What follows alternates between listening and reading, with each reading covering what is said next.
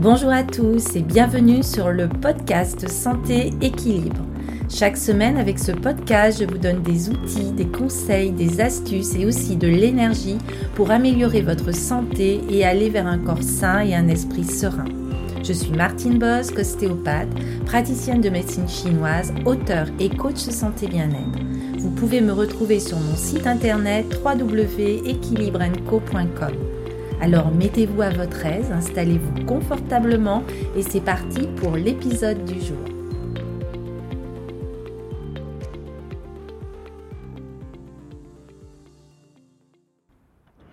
Hello à tous et ravi de vous retrouver pour ce nouvel épisode de podcast Santé Équilibre. Alors, je suis vraiment euh, ravie car euh, c'est le cinquantième épisode et voilà, je suis vraiment euh, ravie de vos retours, d'avoir pu trouver des sujets pendant ces 50 semaines à peu près. Et merci vraiment de votre confiance et de votre intérêt. Alors aujourd'hui, je voulais vous parler euh, de la mémoire euh, du corps et plus particulièrement des euh, fascias. Donc, euh, dans mon cabinet, euh, souvent on traite, dans mon cabinet d'ostéopathie, je traite le corps, je vais travailler sur les cellules, bien sûr, sur les muscles, sur les os, mais souvent aussi, je vais aller travailler sur les fascias et ils sont souvent méconnus. Donc, aujourd'hui, on va aller à la rencontre de euh, ces euh, fascias et donc la mémoire euh, du corps.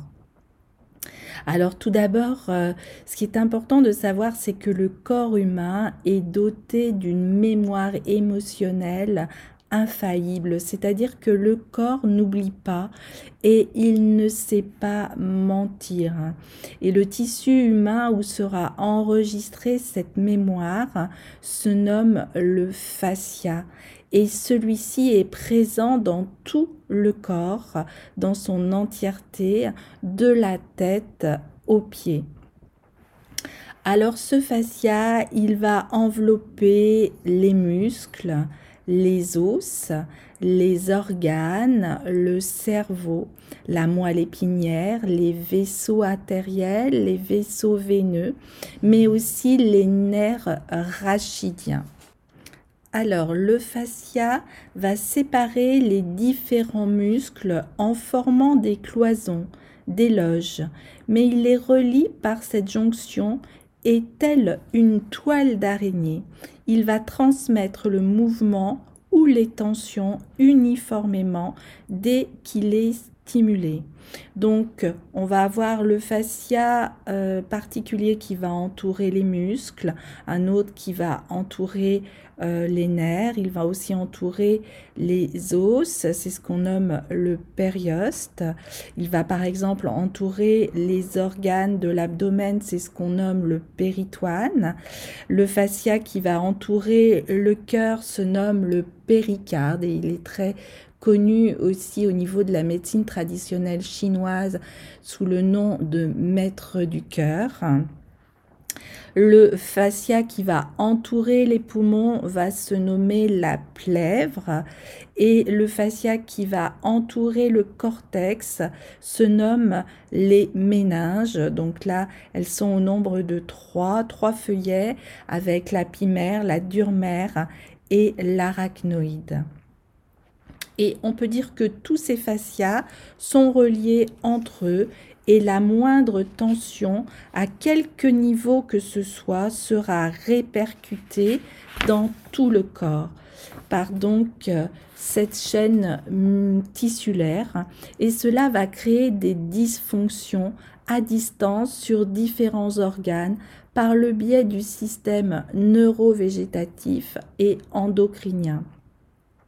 Donc on peut dire que les fascias participent à la régénération tissulaire, à l'élimination des toxines et à la défense de l'organisme. Alors on va euh, avoir différentes formes de fascia. Donc, c'est un tissu conjonctif qui va servir de euh, jonction et on va avoir euh, un tissu conjonctif aussi de, de, soutien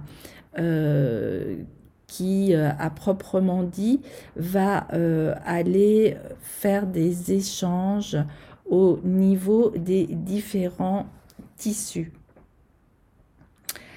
Alors, il va y avoir un tissu conjonctif, un tissu conjonctif euh, de soutien qui est par exemple le tissu euh, adipeux, mais aussi le périoste, la dentine. Et on va avoir le tissu hématopoïétique qui va représenter euh, la moelle osseuse, la rate et les ganglions lymphatiques. Alors la plasticité des fascias va permettre euh, les rôles d'insertion mais aussi de glissement, de protection et de séparation. Et donc euh, on va avoir euh, ces aponevroses qui ont peu d'attaches fixes, mais des fois elles vont se faire sur des os mobiles qui sont très très importants dans le corps, comme la clavicule ou le péroné, qui sont d'ailleurs qualifiés d'os clés car ils permettent de réguler les tensions faciales. Et ils sont aussi comme des disjoncteurs, c'est-à-dire que quand les tensions sont trop élevées, ils vont disjoncter et ils vont perdre de leur mobilité et ils vont donc se figer. Selon Danny Bois, qui est très réputé pour avoir étudié les fasciales, les différents liquides que sont le plasma, la lymphe, le liquide céphalo-rachidien et les liquides séreux qui vont circuler dans leurs différents compartiments va se faire grâce aux fascias. Et donc, ceux-ci vont permettre la circulation du milieu extracellulaire au milieu intracellulaire. Donc, on peut dire que la dynamique contractile et élastique des fascias va permettre un pompage du sang veineux par les fascias aponevrotiques, mais aussi un drainage des liquides, des liquides séreux et leur évacuation dans le système lymphatique, un pompage des liquides intraosseux comme le sang veineux et un véritable essorage des sinus veineux, des liquides, du liquide céphalo-rachidien, mais aussi du sang veineux, artériel, céphalique et rachidien. Donc, on peut dire que quand on vit un choc émotionnel, que ce soit dans l'utérus de sa mère ou durant sa petite enfance, ou même plus tard dans la vie, le corps est affecté d'une tension tissulaire minime qui se marquera sur le fascia. Et chose incroyable, cette tension va se marquer dans le tissu sous forme d'un kyste à queue, le kyste d'énergie, et ces kystes sont encore présents lors des séances de dissection. Donc on voit que vraiment le corps humain est comme un livre. Il va se lire avec les mains, par exemple, de l'ostéopathe, comme un détecteur de tension tissulaire. Et on peut dire que le corps parle. Ainsi, l'ostéopathe peut soigner et détecter les zones corporelles relatives à des chocs émotionnels et responsables souvent de peurs inconscientes, bloquant tout processus actif, dynamique, car le langage utilisé est celui des tissus et eux seuls vont pouvoir révéler la teneur et l'importance des émotions et des chocs encourus. C'est pour ça qu'il faut lire le corps comme on lit la route avec son code bien établi. Et la mémoire émotionnelle se charge, comme on charge un programme en informatique, de toute la souffrance vécue sur cette terre. Et cette souffrance va donner naissance à l'expérience. Mais cette expérience ne pourra être utilisée optimalement que si l'individu élimine cette souffrance qui parasite ses actes inconsciemment. Et c'est donc sur le tas de fumier qu'on découvre les plus belles fleurs, comme peut le dire aussi la maxime populaire. Pour continuer, je vais vous donner un exemple, par exemple d'une maman qui est enceinte de 7 mois et qui se promène chez elle et qui est très énervée, irritée. Et pour se calmer, elle décide d'écouter un peu de Mozart. Et tout de suite, cette musique va la détendre et elle va se sentir nettement mieux. Six mois plus tard, quand son bébé va pleurer et que cela aura effet de déclencher en elle ce même sentiment d'énervement, d'irritation, elle va changer de pièce et va décider de laisser pleurer son bébé jusqu'à l'épuisement et va écouter un peu de Mozart.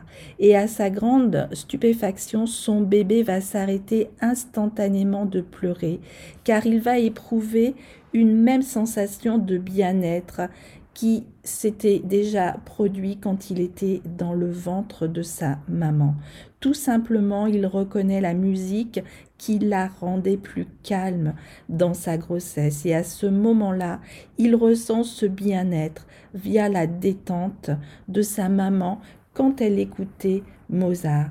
C'est tout simplement un réflexe conditionné, un conditionnement de type pavlovin, on peut le dire, et l'enfant va en vivre un maximum dans le ventre de sa mère. C'est pourquoi on ne saurait trop insister sur l'importance et sur la responsabilité de la maman pendant la gestation. La mère qui porte le bébé va lui transmettre tout son bien-être, mais aussi toutes ses émotions, ses peurs, toutes ses angoisses pendant la grossesse. Alors évidemment, loin de nous et loin de moi l'idée de culpabiliser les mamans susceptibles d'entendre cet euh, audio et ce podcast, mais il est vraiment impératif que toute femme enceinte soit consciente de son rôle émotionnel sur son bébé, car la mère va transmettre son capital génétique, bien sûr autant que le père, mais elle a aussi un rôle prépondérant dans l'acquisition du capital émotionnel de son bébé. C'est pour cela, vous l'aurez compris, qu'il est très très important de pouvoir effacer ces nœuds, ces mémoires, de pouvoir effacer la souffrance et on peut y accéder directement en travaillant sur le corps, sur la mémoire du corps, en allant voir euh, des thérapeutes comme des ostéopathes, des fasciathérapeutes ou d'autres euh, professionnels euh, de santé. Ce qui est important, c'est vraiment d'aller lever ces blocages, d'effacer ces nœuds et de pouvoir vivre ensuite ces pleines potentialités. Voilà, je vous remercie de votre écoute et je vous dis à très très bientôt et surtout allez vraiment travailler sur votre corps et sur ses mémoires pour être en pleine santé. À très très bientôt. Portez-vous bien.